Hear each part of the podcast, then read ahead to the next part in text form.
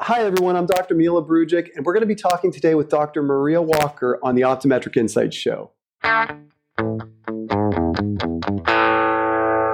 So, welcome everybody. Make sure you um, you, you, follow our podcast. Um, today we have an awesome guest. Um, so, Dr. Maria Maria Walker, she's currently doing her PhD at the University of Houston. Maria, I remember um, years ago when we met each other at the Global Specialty Lens Symposium. And I think that's probably the reason why we just stayed so close over the years. I've some of the research that you've done has cropped up, and I've had questions about things. And um, I remember at the International Society of Contact Lens Specialists, some of the presentations that you gave were just unbelievable. Um, the thing I love about your presentations is you go to a level of depth that is very kind of bench oriented, but you always relate it back clinically so that we know what to do with the information in, in, our practices as well too.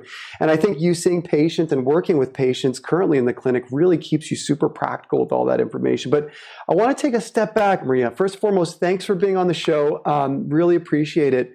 But uh, how did your how did your start your passion for scleral lenses begin? Like what what kind of gave you that that that urge to say this is something that I want to pursue more seriously? Yeah, well, thank you for having me on. First of all, honored to be to be a guest.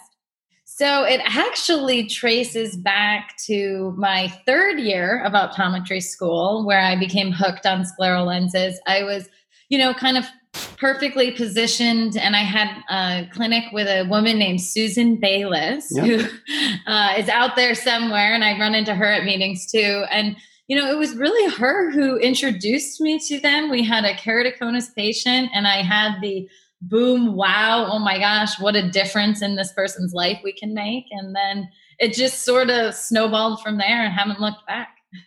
That's the way it usually happens. I, so dave kading who is one of my all-time best friends.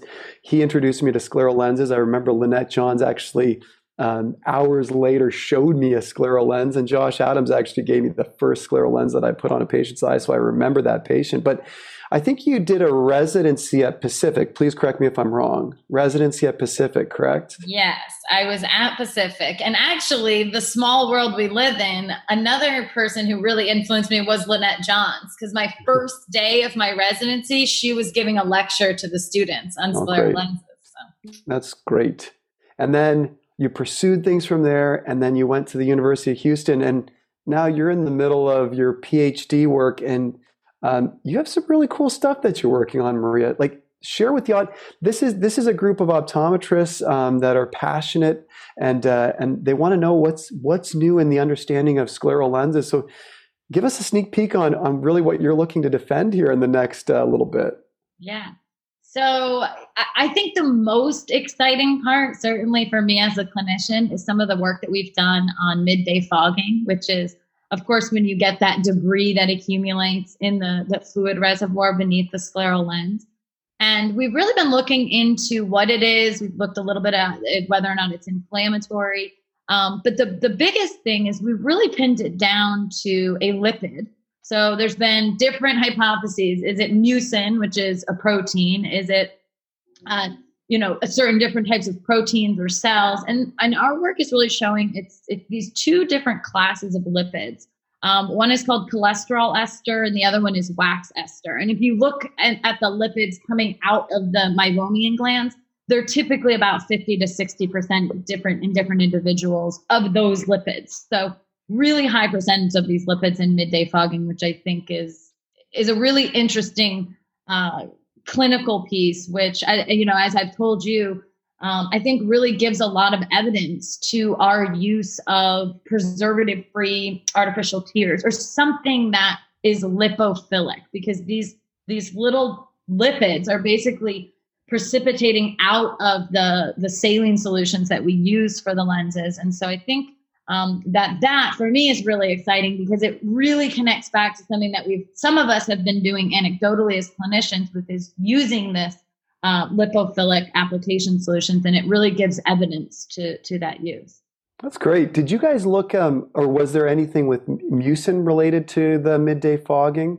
Yeah so good question. And the answer is is a little bit complicated but the short answer is no Um, hmm. Mucins can be difficult to look at because they mm-hmm. tend to stick to other types of proteins. Um, but I will say I've looked, this is the third time I've looked non specifically at proteins, and you'll see a mucin gets kind of found here and there, but they're really not jumping out as a predominant component of that fluid itself. And what about too, like Maria? Did you guys look at um, landing zone characteristics and its relationship to kind of what you're seeing as as that midday fogging response? Yeah, sure. So also hugely clinically relevant because uh, for a while, and I'm among them, we've thought that a tight landing zone that compresses the conjunctival tissue causes more midday fogging. And so our study, as well as two or three other that just looked uh, retrospectively and then looked in some other ways, do not see any relationship with the amount of compression or the tightness of the fit with the actual occurrence of midday hmm. fogging. So we we looked at the compression and it just doesn't match up. Some patients with midday fogging had some compression, some had very little, so there was no relationship. That's that's interesting. And was there was there anything to show that individuals who had maybe landing zones that were um, less uh, compressed or essentially edge lift um, or maybe so, moving landing zones causing that? Yeah, it's really interesting that you bring that up because if anything, the data showed a trend towards actually the lenses that caused less compression having more midday fogging. Now, it certainly doesn't mean that that's causing it, yep. um, but it definitely yep. means that it's certainly not the other way around, and a tight lens is causing yep. it. And it may mean that by having a looser fit, more of the, you know, you're getting more of those lipids underneath the lens in the first place, which is causing the problem. So, do you, like clinically, do you think that um, there's merit to optimizing the way that the meibomian glands function? Um, is, is there merit to that to attempt to create a strategy to reduce midday fogging? I mean, is that one of the things that we need to be looking at? Is make sure that the meibomian glands are healthy and functioning the way that they're supposed to be? I would say potentially yes. I, you know, you based on what we have, you, you couldn't say one way or the other, but um, just what we know about meibomian gland disease and how it can affect contact lens wear negatively and just cause inflammation on the ocular surface in general. Um, I, I, would say it's a safe bet to to look to try that and, and to mitigate it. Now, if it were to work, you'd be working under the presumption that by managing meibomian gland disease, you'd be able to somehow change the lipid types that are being secreted, yeah. which is not, you know, that's a lot of people more in the dry eye space specifically than I um, are looking into this. And we know that with all types of dry eye, there's this lipid imbalance. There's something going on with the way the lipids are interacting with each other that's off so yeah, I would say treat it. yeah, yeah, yeah. So so Maria, um, great insights. Uh, this one's going to be a little bit of a tougher question because you know you're obviously a thought leader in the space. You're obviously um, your passion seems to be um, one, obviously scleral lenses, two, optimizing patient outcomes, but three, really doing a deeper dive into the understanding of the biochemistry. And I, I think that's one of the things that I really really appreciate from listening to you. Um, you may or may not be aware of this, but I was a biochem major in undergrad. So that's just, yeah, that's just something that I've always been passionate about, understanding the underlying mechanisms to why things are doing what they're doing. And it just seems like you you see things clinically and you're taking the next step and saying, let's let's figure out if we can explain why this is occurring.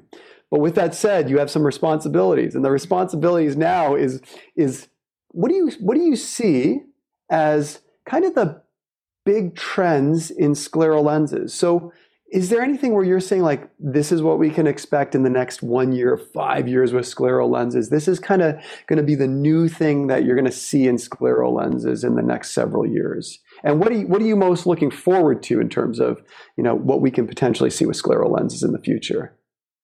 Yeah i think so so it's a little bit of two two questions right? What do i expect and, and kind of what do i what would i love to see right? So there is some really cool research going on and i have to give a shout out to our friends at Mojo Vision. I don't know if you've heard of them yeah, but some yeah. really cool and i have no interest i have no vested interest in it so i just know them adjacently but i know i've seen some of the work and they're doing some really mm-hmm. interesting stuff with um, like iris controlled lenses. So like you have a scleral lens, the capacity to put electronics in between the front and back surface are huge. And a lot yeah. of the, yeah. I think, setbacks in putting electronics into lenses has been, you know, we can't put electrics near the eye, you know, and, and there's legitimate yeah. concerns. But, that, you know, I see stuff going like in that really cool space, but it's still going to be very niche market in terms of like the big picture. Um, and, and maybe I'm optimistic, but I see more evolution of solutions to use, of application solutions to use, and the shape of the lenses. We're seeing more and more. I'm going through uh, different companies and what they offer now, and I'm seeing more and more have these free form type of lenses where it's like a molded lens, asymmetric lenses with different width, right? Why are we fitting spherical lenses on non-spherical eyes? You know, mm-hmm. I, I could go on and on. I'm excited about a lot of different things. Um, but I don't know if there's any of those you want me to elaborate on. yes. Pick, I'd love to hear, like, do you know anything that's going on in the solution world where you're like, this is what you have to keep an eye on with in terms of solutions?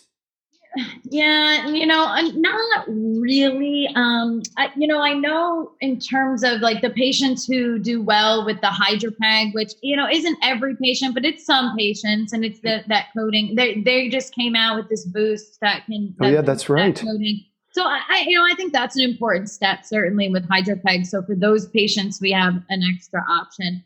Um, you know, in terms of cleaning solutions, I, I, I think we've we're we're pretty good, especially yeah. with things like Progent. Um, but in the, I think it's the application solution space that we'll really see. And I hope that some of the work we're doing will help encourage kind of the, the direction of those. Um, and again, you know, I'm shooting for like lipophilic things that are uh, a little bit more friendly to, to the lipids under there.